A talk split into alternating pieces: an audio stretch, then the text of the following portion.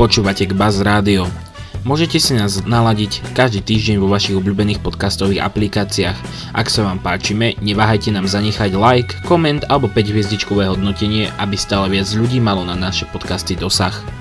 Tento podcast bol vytvorený v jedinečnej spolupráci bilingválneho gymnázia Milana Hoďu a Sučany alumni.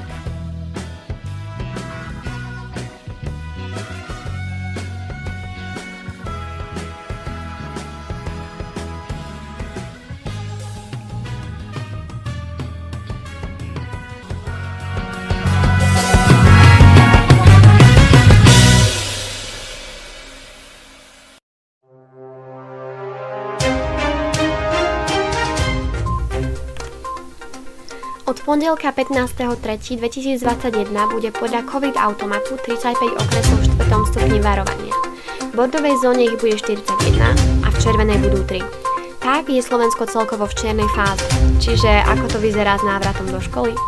Minister Krajčí v útorok na tlačovej konferencii síce informoval, že epidemiologická situácia na Slovensku zaznamenáva mierne zlepšenie, avšak vzhľadom na to, že je stále väčšina okresov v 4. alebo 3. stupni varovania, Martin medzi čiernymi okresmi, návrat na školu pre nás zostáva v nedohľade.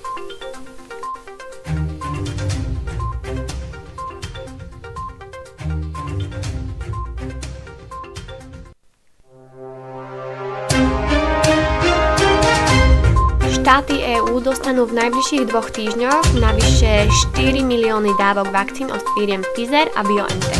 Oznámila tak Ursula von der Leyen.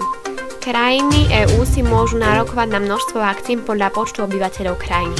V stredu večer malo pribudnúť viac ako 8 tisíc voľných termínov na očkovanie pre seniorov na 70 rokov vakcínami od konzorcia Pfizer a BioNTech. Rovnako pribudnú termíny určené pre ľudí vo veku 60 až 70 rokov na očkovanie vakcínou od AstraZeneca.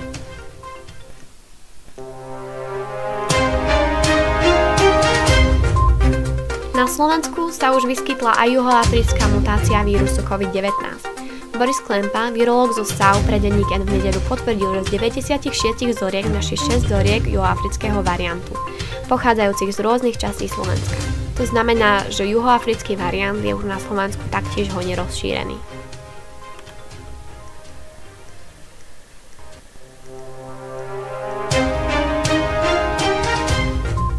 Dňa 8. marca sme pri príležitosti Medzinárodného dňa žien mohli urobiť radosť všetkým dievčatám či ženám, kvietkom, maličkosťou alebo jednoducho tým, že sme si na ne spomenuli. Prezidentka Zuzana Čaputová pri príležitosti Dňa MDŽ zorganizovala okrúhly stôl, ktorého témou boli dopady pandémie na život žien. Medzi zúčastnenými boli ženy pôsobiace v slovenskom a európskom parlamente, taktiež ženy pôsobiace v neziskových organizáciách, ktoré sa venujú sociálnym a zdravotným témam a postaveniu žien v spoločnosti. Pandemická kríza dopadá ťažko na všetkých. Ešte výraznejšie však dopadá na ženy, ktoré tvoria viac ako 80% ľudí pracujúcich v prvej línii.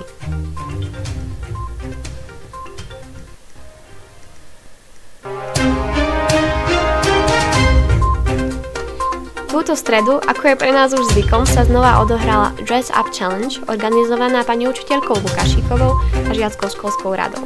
Tento raz tému vybrali tretiaci a znela Oblieť sa ako na párty. Zostrih všetkých štýlových či originálnych outfitov nájdeme v najbližších dňoch na web stránke školy.